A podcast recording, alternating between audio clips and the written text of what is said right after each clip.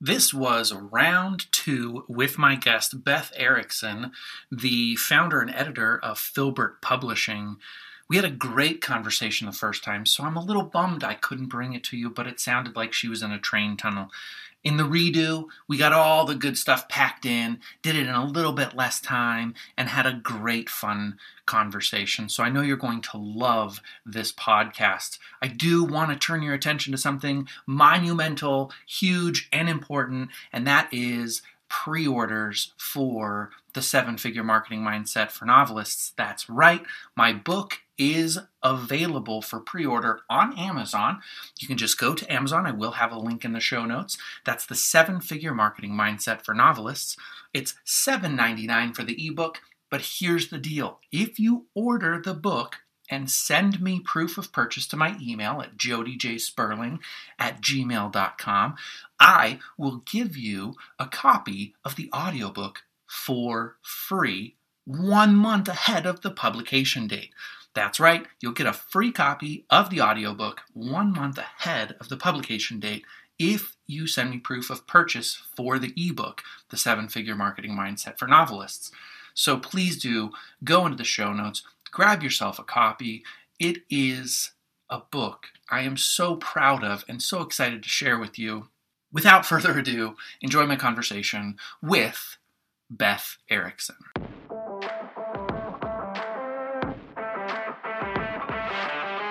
Hey, I'm the reluctant book marketer, and I've got just one question for you.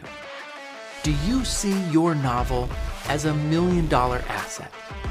Because if you don't, and you want to, you're in the right place. This is the only show for novelists who want to shift their mindset away from fear and toward abundance. Because you can sell more books than you ever dreamed when you believe in what you're doing.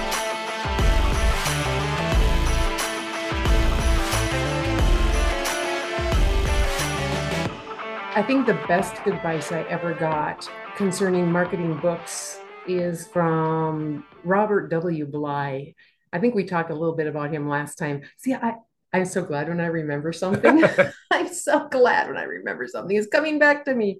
Um, he always says that imperfect marketing will always trump perfect not getting it done.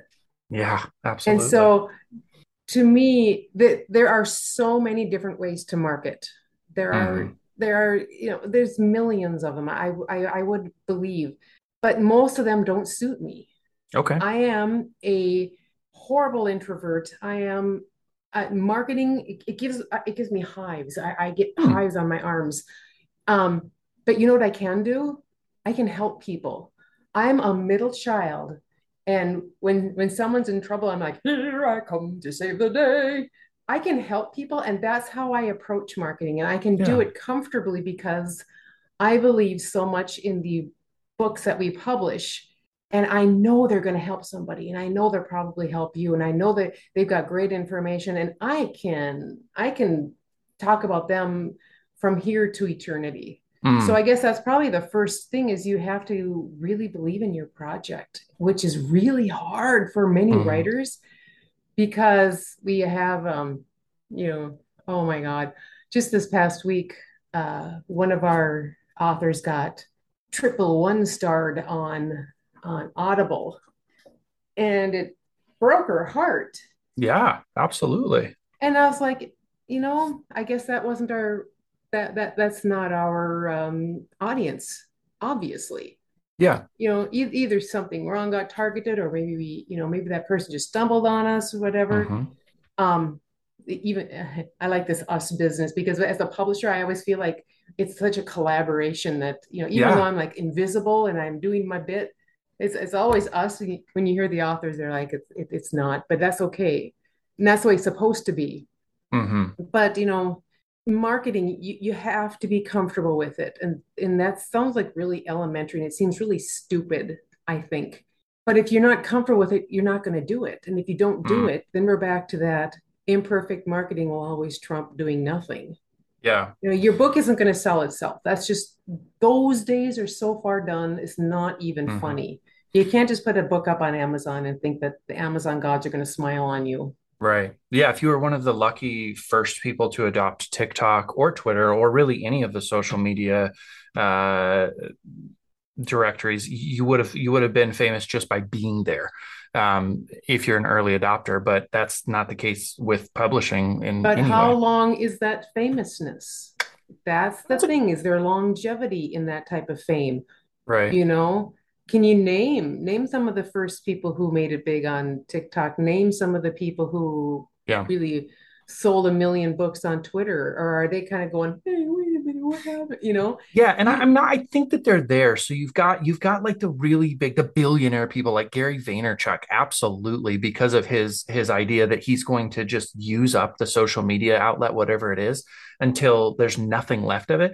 I think that he he is probably an example of somebody who built most of his marketing and his brand on social media, just being there. But he also had the awareness that even after the the the format changed he was going to continue to show up places and i think that that's you're absolutely right if you if you're an early adopter but then you don't do anything to sustain yeah you're Mhm. just a puff of smoke i guess you really do have to sustain, and it's and sometimes you know, um, you uh, uh, just talking about publishing, you know, in the in the good old days. uh, my favorite author is Jon Hassler, and he he churned out a book every two years, you mm. know. And okay, cool. Thank you, Mr. Hassler. He was awesome, and I love. hmm I I still well, he's passed away now. Um, and then when I kind of got into marketing, then oh maybe you should probably publish yearly, and oh maybe four times a year. And then there are now oh those that are published every month.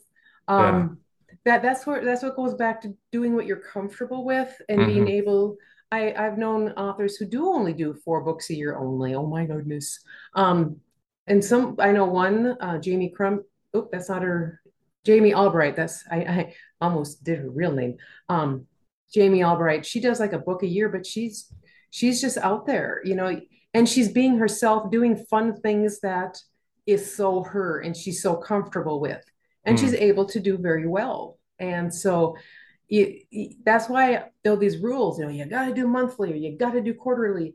I, I've seen authors do very well doing what they love to do. That's the key because if you force yourself to do something, you're not going to do it. You're going back to Bob's thing. Imperfect marketing will always trump doing nothing. So if you're if you're going to release once a year or whatever, then plan on doing a whole lot of fun stuff. Keep your people entertained. Release a yeah short story here and there. Do what you can do and don't kick yourself for the things you cannot do. Because if you cannot do it, that just means you can't do it. yeah And don't i force yourself. I want to I want to dig into this because I think that there's there's something here that it, it's pesky for me personally. So for one, I, I want to say that it's really fun how you're hitting on uh, a previous episode I did was titled "Action Beats Inaction." It's the Mm-hmm. exact same thing that you're talking about. To do something is always better than to do nothing. So even if you don't have the perfect idea of what it looks like to market effectively, get out there and just continue to get out there um, the more trial and error you take, the better you'll get at it. But even the crummy stuff is better than not having stuff. Um, now, you're talking about what you can do and what you can't do. And I feel like, in some ways, the longer I've been doing my podcast, the more I'm starting to get. I, I want to be careful about the language I use, but almost antagonistic against the idea of can't do. So Ah. Part and, and here's my reason for it. Part of the Mm-hmm. podcast is is mindset. I'm really interested in the mindset of of say stephen king um, or uh, james patterson or johanna lindsey. What's the mindset that enabled them to be as successful and as sustaining as they have? Did they ever make a choice to be like hey i don't love this but i'm going to figure out a way to be able to do it because the vision is enduring? I got the answer. Okay i'm ready I was just editing. I, I have a book coming out called Polaris. It's about using the knowledge within you to guide you towards whatever it is you were born to do. hmm And I in, in it, and I just edited this, I gave the example of riding a bike. I have a niece and she was learning how to ride her bike and she had this little thing and she would hop on it and she would run, run, run, run, run, run. And um, she was developing muscles she didn't know she had.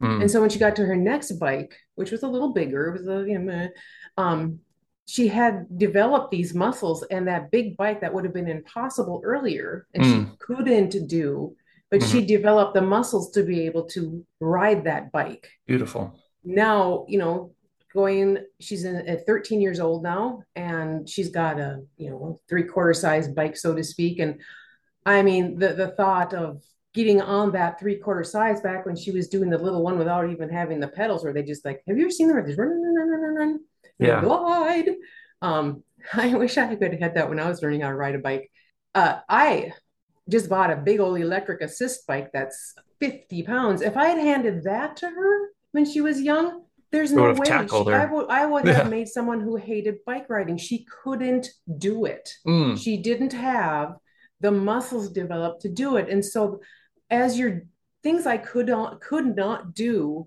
earlier, I am able to do now because I've developed Beautiful. the mindset and the muscles and the knowledge to be able to Mhm. It's beautiful. Yeah. I I love you, you're absolutely right. You do have the answer. That is, and anybody who's listening, I love when someone says they have the answer because then you better have the answer. And you did have the answer is that you have to build towards certain things you do I- and, and, and but you don't even know you're doing it sometimes. because she had Yeah. so much fun riding that little run along bike and she has Yeah. so much fun riding her her old dented one that she she loves her three quarter size one and someday she'll probably love the electric assist Mhm. but to start on the electric assist would have been disastrous right. Yeah. and she physically couldn't do it you, you're building muscles all that you should see my legs after i got my electric assist holy cow i went to the bike shop and i he's like you like your bike i said look at my legs he's like oh ooh. yeah You know, it's funny that you say that because I have been, uh, I was an avid runner when I was a younger man. Um, before I got married, I used to run on a daily basis. Always loved it. Really enjoyed the the mental effects of it. But somewhere along the way, I started having issues with shin splints, and I like no matter what I did, I couldn't beat it. Uh, and so, I recently discovered uh, barefoot running in a um, you know somebody who who has a shoe company that specializes in zero drop shoes and you mm-hmm. do the whole barefoot running thing. Now the issue is i i was like okay i feel a lot of pain in my ankle area but not my shins. I'm not going to get shin splints from this. And so i was really excited. I'm telling my wife like i'm not going to be injured anymore. I feel muscle pain because i've never used these muscles before. But now for the last two weeks it looks like i'm wearing fleshy ankle bracelets like there's so much no. swelling around my ankles and i'm like what am I just destined to not be able to run, or do you just have to push through this pain? Stay tuned for that. But I think that it's relevant to what you just said is I think that there are things that we do sometimes, like you said, your niece loved what she was doing. And so Mhm. she did it without even knowing she was developing the muscles. I think sometimes people will have to do things that are uncomfortable. Like you said, you are an introvert. If you want to get really good at marketing in person to a group of people, you're going to have to take a step out that feels uncomfortable to you. That's kind of like your swollen ankles, right? But it can be something small. It doesn't have to be, I want to command this entire room and make them all laugh, but maybe it's talking to one person that I normally would avoid. Is that a reasonable idea? I would say it's reasonable, but I would also say that I do speak to large groups of people. Mhm. 10 years ago, I would have died. Right. Yeah. And it? that's what I'm getting at. Get And talk to me yeah. about how you started because you do now, really but small, start one on one, going on Mhm. and on. And then, you know, like I said, I was developing muscles I didn't even know I had. And then by all of a sudden, one day, I'm just like speaking up there thinking, hold on, oh my, this is Yeah. fun. You know, I, I am still a huge introvert and I'm exhausted afterwards, but Mhm. at, you know, in that moment, it's amazing. You know, Yes. Yeah, yeah, and and one of I think one of the misunderstandings because the the whole discussion about introverts and extroverts right now is more popular than I think it's ever been. But one of the I think one of the misconceptions is if you're an introvert that you can't uh, be social, you can't extrovert yourself. When I think in reality, the only question is how do you plug in? Where do you go to get Yeah. recharged? And if where you do you go, recharge your battery? yeah, if you recharge alone, then that means you're at heart an introvert. And if you recharge in company, then you're an extrovert. And I think that's kind of the big deal. I know. So, to, you know, talk, talk, talk, talk, and that's kind of like, whoo, you know, Yep. well, I'm going home now. I'm Yeah. gonna pet my dog and we're gonna we're gonna have a conversation. Yeah, exactly. I'm I'm having a day like that. This is the the fourth podcast that I've done, and it doesn't usually Oh. happen this way. No, it's great. I'm like I'm amped up, and I feel like I'm kind of really dialed in. But when I'm finished with this conversation, I'm gonna disappear for a little bit. I'm gonna have a hot cocoa and popcorn. That's right. A little too warm for that here still, but uh, Oof. you know. So you started Filbert Publishing to bring a message to an audience that you didn't think was served. Talk to me a little bit about uh, the things you didn't know that you wish you would have known when you embarked on that journey. Oh, see, I um, writing etc. and Filbert Publishing launched in 2001, so I've been at this for quite a while. Um, at the time, there just wasn't really great information out there, um, and it's only gotten worse. I'm afraid, as far as you know, the pay to play publishing houses. I want to hmm. tread lightly because there's a there's a time and a place for everything. But at the time, yep. at the time, you know, people would spend twenty five thousand dollars to wow. get one book published, and mm-hmm. that was, in my opinion, a little bit predatory. I think that um, we need to, as publishers, be very careful because we are handling somebody's dream. Mm. And when you are entrusted with somebody's dream, you kind of sort of want to do right by them and you don't want to screw them over. Um, you are a writer.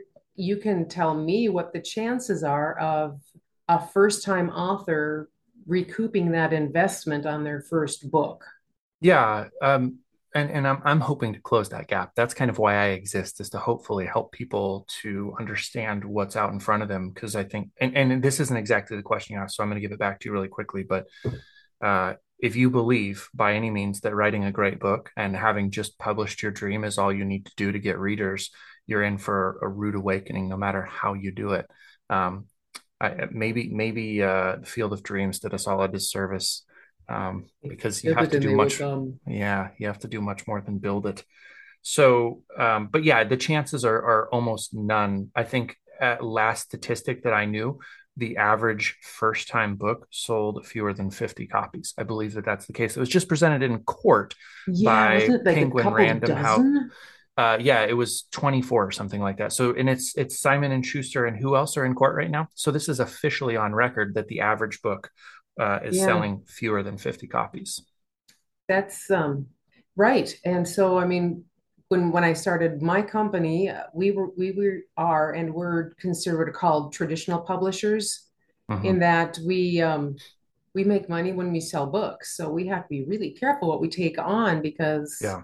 you know, uh, locally, I will admit, um, a few senior citizens have just wanted to have a book and Christmas copies, and so we we will help them with that. But um, sure, you know that's that's a totally different thing. But as far as you know, officially and online and dealing with book bookstores and such, we don't take on many authors, but the ones we do, we generally don't charge them. We do it all, and then we make money when the book sells. And if the book doesn't sell, we're just kind of bummed. and so we talk a lot about marketing and mm-hmm. finding mm-hmm. comfortable ways for people to market.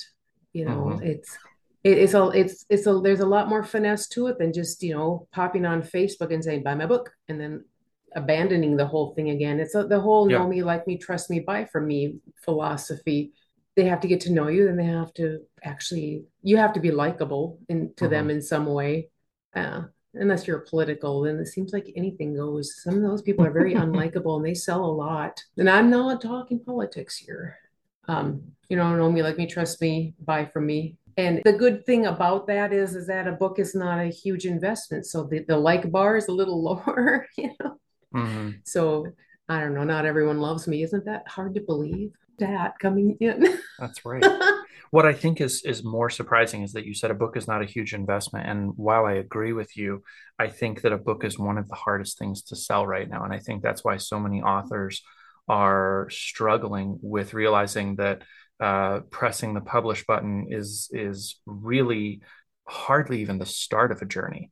Um, you oh, have yeah. to convince people to spend six to eight hours with this this object. You do have a point, but you're not selling a book you never sell a book oh my goodness right. if i if i sold books i would not sell anything you have to sell a solution you have to yeah. sell the information you have to you know it's, it's in the whole trusting thing that you're going to give them good information that is going to be applicable to their mm-hmm. life i've purchased quite a oh uh, okay, we can't let my husband know any of this, so we got to talk on the down low. But I buy way too many books, and I have discovered that when I put them on my Kindle, he'll never find them. yeah. And so, but a lot of them, I don't know, I'm very disappointed because there are so many books out there that are, they tell you the what, but and this is an old copywriting trick is you, mm-hmm. you you give away the what but these people are selling the what but they're not they're gonna they want upsells to sell you the how mm-hmm. and so books have kind of turned into a bit of a big old sales page we used to call Ooh, them megalogs yes I'm, I'm, I'm actually glad you brought that up. I didn't necessarily want to talk about that, but you are absolutely right. I'd love to at least yeah, underline and highlight that point that if you're writing a book as a way to get somebody pulled into your business funnel, shame on you. I agree.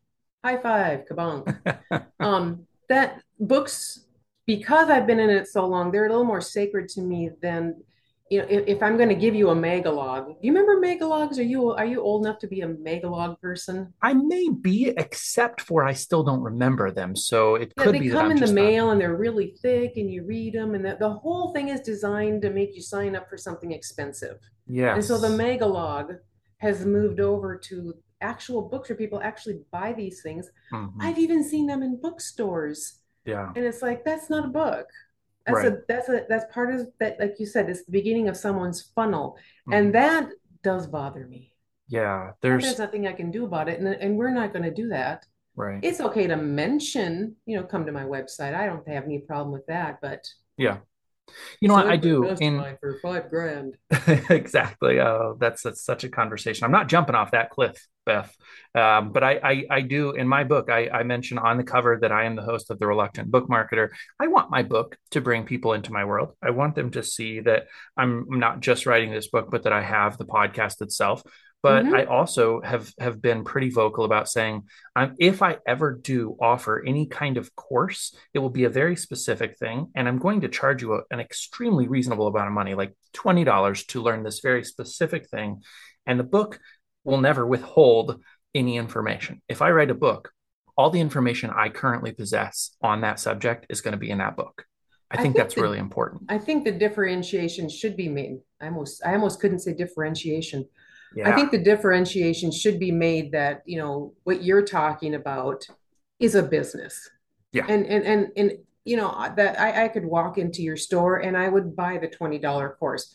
What we're talking about, however, is yep. the big sales funnel where exactly. where people aren't customers, they're prospects. Yes. Where these prospects come in and they're and they're going to get bombarded with mm-hmm. offers that aren't 20 bucks. We're talking, you know, I've seen funnels that go as high. Oh, I okay. here here's an example. I I got into a funnel. Mm-hmm. A face a Facebook ad put me in a funnel. oh, believe it? I know. It was a four dollar book, and I I liked the book, and I thought mm-hmm. I like this guy. I really do.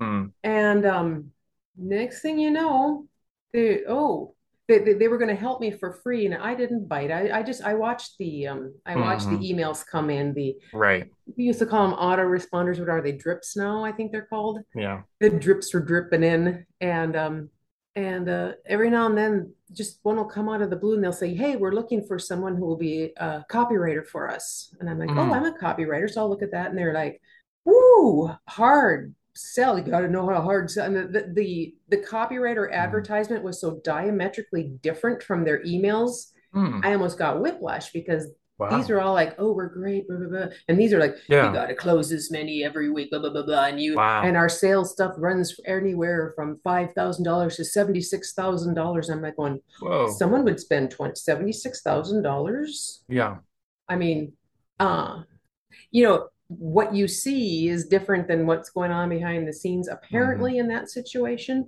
But i was trying to figure out what i would possibly have in my funnel that would be $76000 and i don't know maybe my cat. Yeah. And i wouldn't she's priceless so i wouldn't have i wouldn't be able to do it. Yeah. So i don't know. Um so yeah what you're talking about is different than what i'm talking I, about when i'm talking about mega logs. Yeah, I, I mean, An we're both talking about the same thing, but I think I think that's where it's really important to make the differentiation is that there are there are uh, times and places for certain product to be monetized and treated like a business, and then Mhm. there are other times where so for example there's there's a couple of people i really enjoy listening to because they have great mindsets that i i feel like feed me but at the same time they talk about the the urgency for example. If you want to sell a lot of something you have to make it urgent. So this offer is only good for the next 24 hours and then we have to unfortunately double our prices and those kind of things to me they, False they begin scarcity, to that's feel another one. yes false scarcity. We only have 10 of these left. I hate that kind of stuff and i believe I believe very, very much, though I don't have the answer to this. And if you do, I'd love to hear it, that there's a better way to market ourselves, to sell our products, to sell our books, to sell our message, to get our information out into the world, and to be um, reasonably compensated for our efforts. Absolutely, because we all have to make a living. Yeah. You know, my husband is looking at retirement now, and um, yeah, you, you you have to you have to put money away. I mean, you we live in a world where yeah, you're going to need money, and I don't want to donate all of my time, even though I love publishing. If it's not profitable, I can't do it. Right. And Yep. so, yeah, we we have things we char we charge for our books, and we do have courses, and I try to make it as fair as I can without, you know, great information for a great price, you know, a fair Yeah. price. Yeah. That's one thing that I, I did learn also from Bob Bly. Is he he's got some fantastic courses, but he keeps his prices real in line and and that very doable. hmm And um, you know, to get information from someone as um, he, he's been copywriting forever and a day, and I have like he's the author of like 125 books. I mean, I he could teach me a few things, you know, Yeah, exactly. and he's also super nice, Which is which is important, I think very important. But um, it's going back to the reluctant marketing and how do we do it? It, Mhm. goes.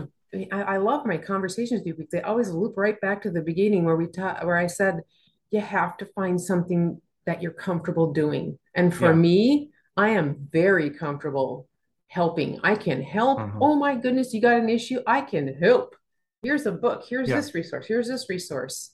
I can do that, and and I'm very comfortable doing it. Yeah. You just have to find your sweet spot.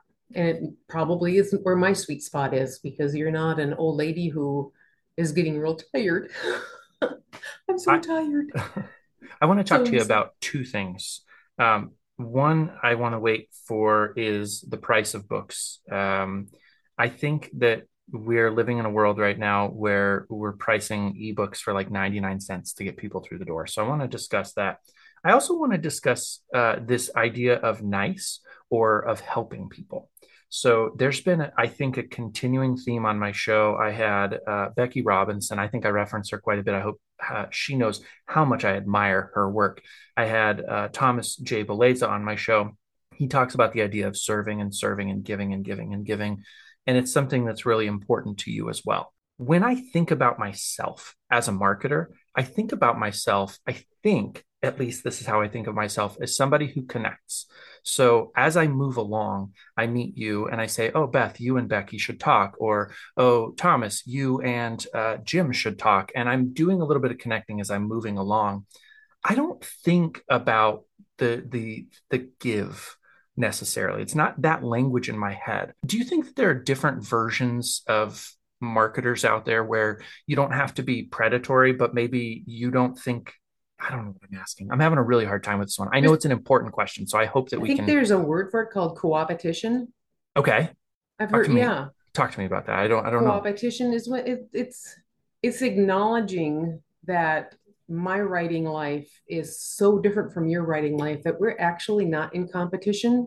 Okay. And by helping one another, Yeah. you know, it, it's it's like the the tide rises all boats. That's the way I look at it. I'm in the end, at the end of my career, the end of my life, the the um it, it's it's a solo marathon, Mm, a race against myself, not against you. hmm We're all running along the same path on our own little marathons.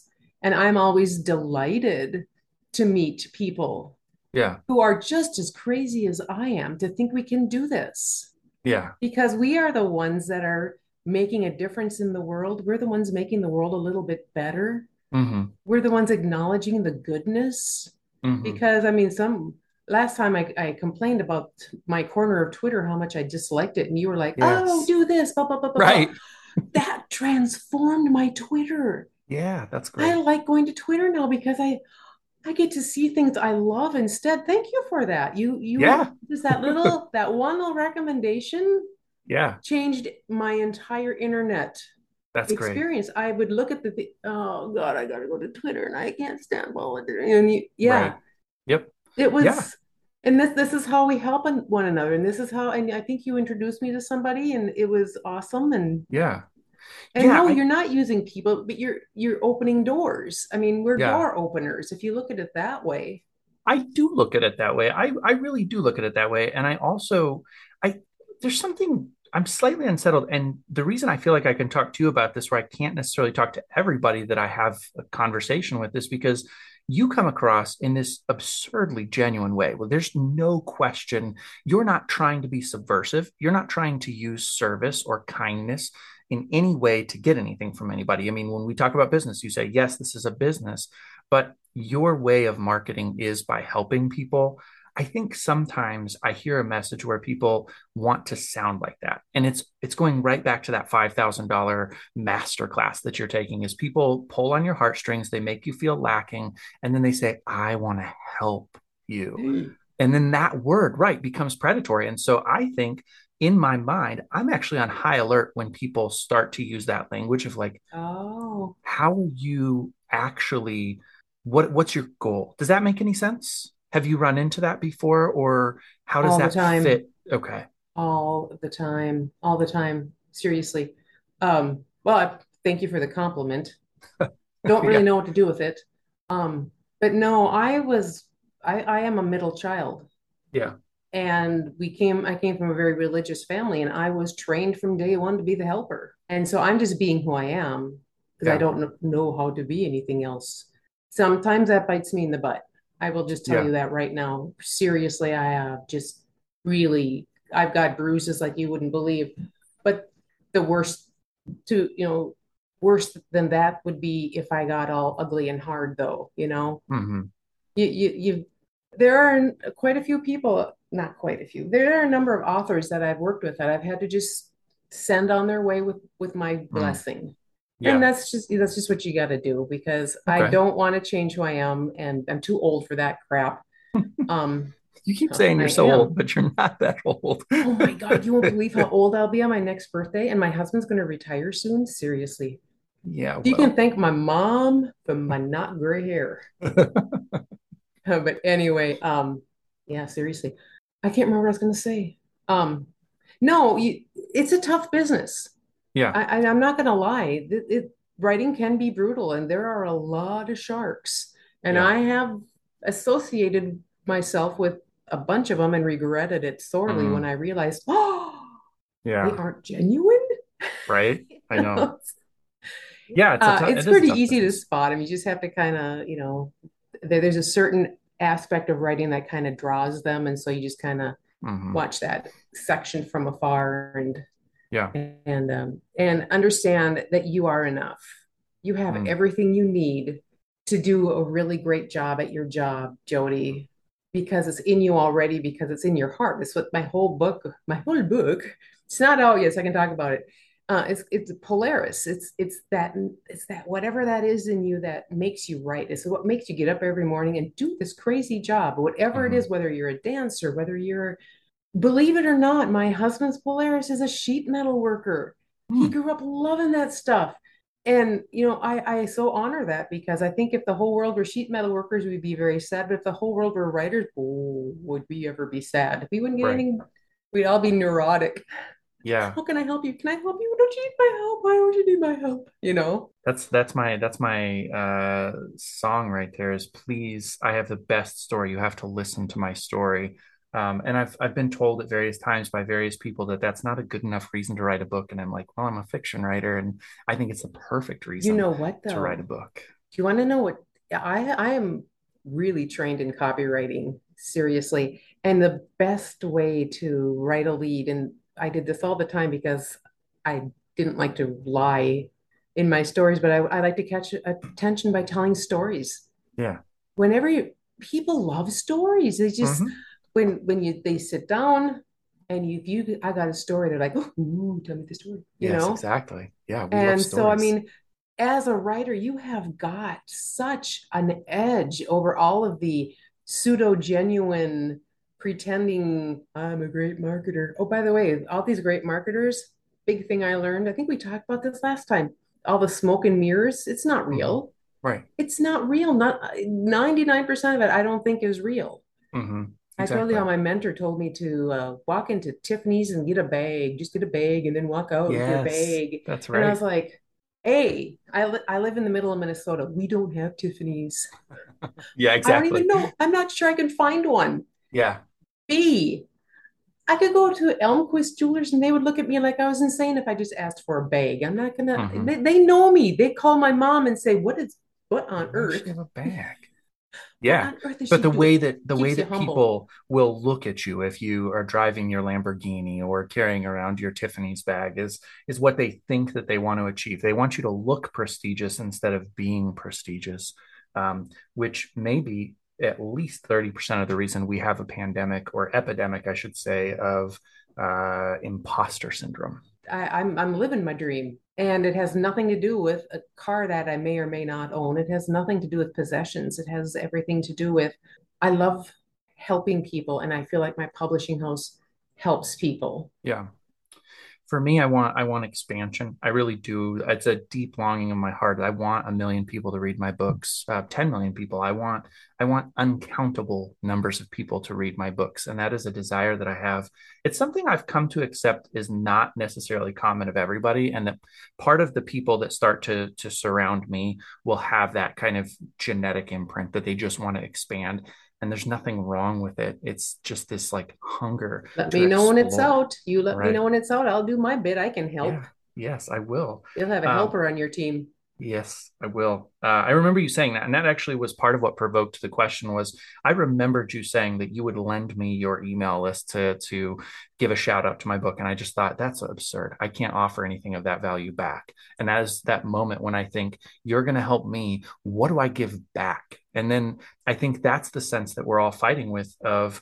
Um, maybe I don't have to have a quantifiable thing that I give back. Maybe I just have to come to you in the spirit of knowing that if you offer me something, I'm going to have true gratitude toward you, um, and that I'm not going to misuse your kindness. I think that has to be at least a piece of that puzzle. Definitely.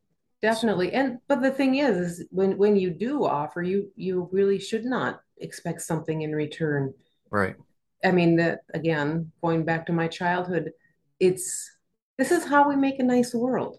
Yeah.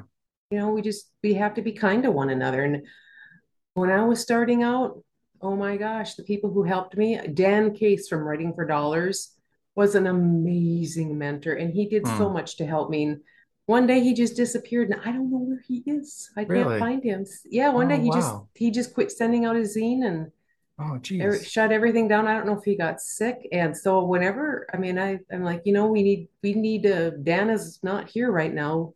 We need a Dan in the world. Hmm. Wow.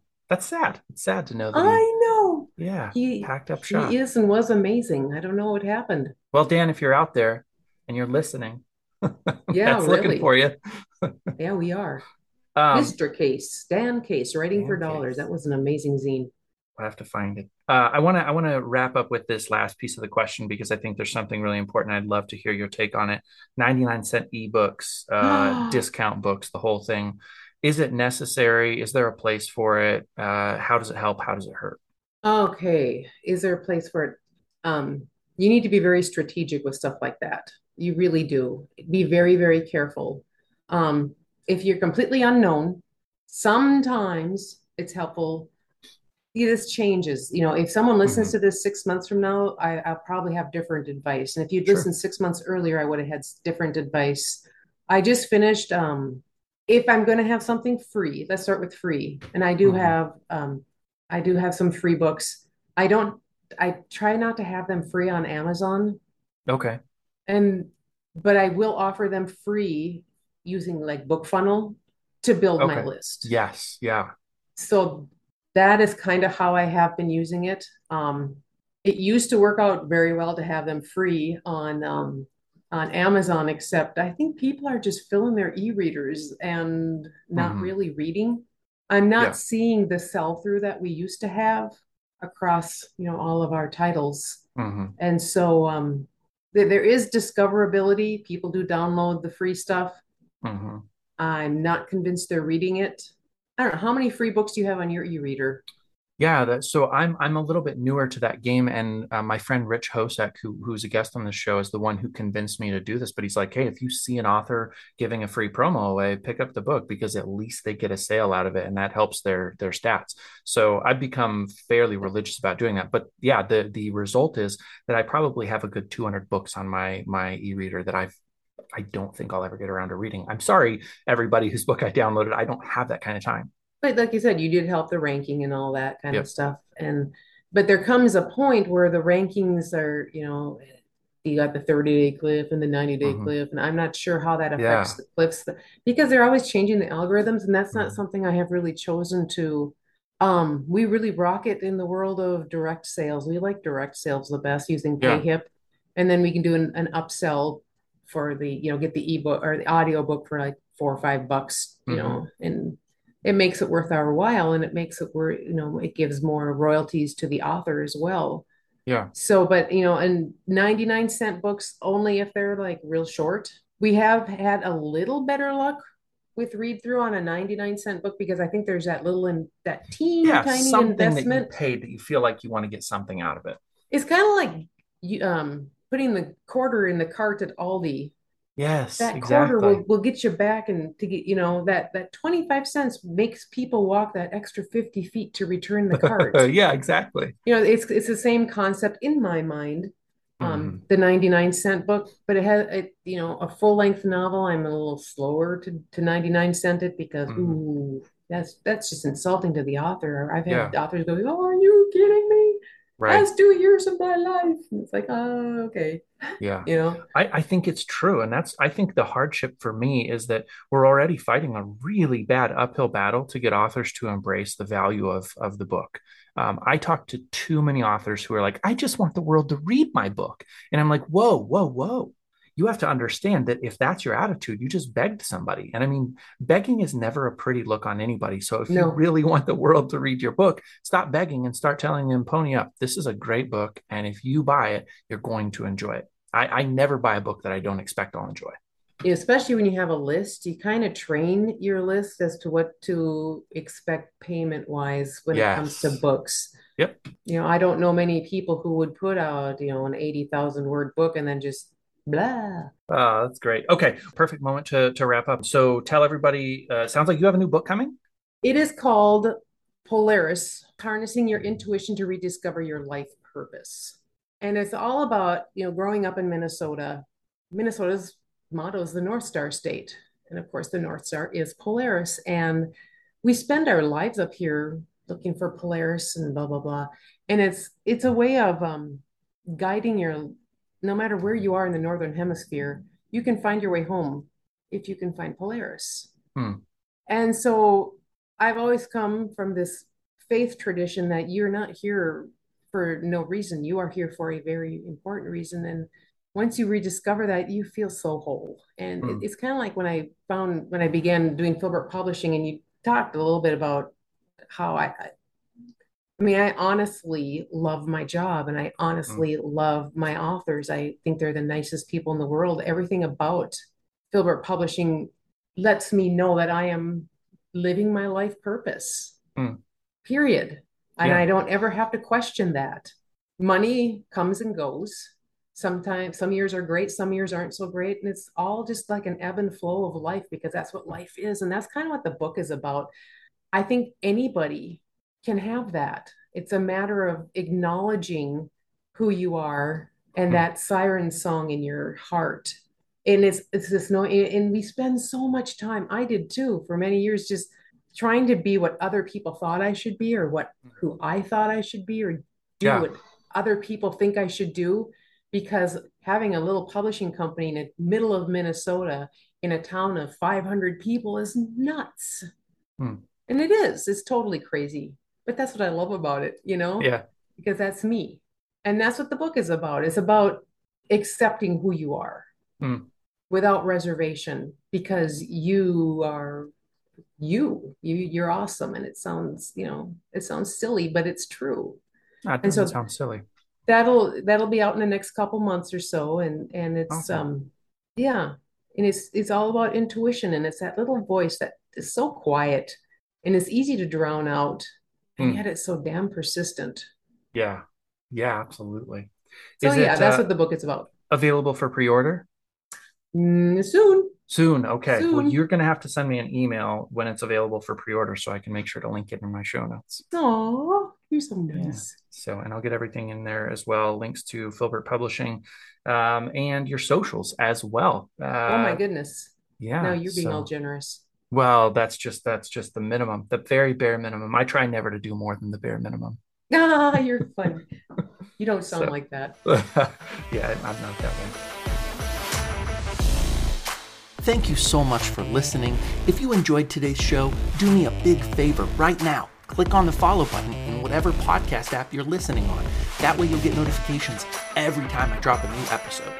And if you still can't get enough, you can go to the show notes, click the link for my newsletter, and sign up today. I'll give you one to two interesting pieces of content every single month that you won't hear on the podcast or find laying around on the internet.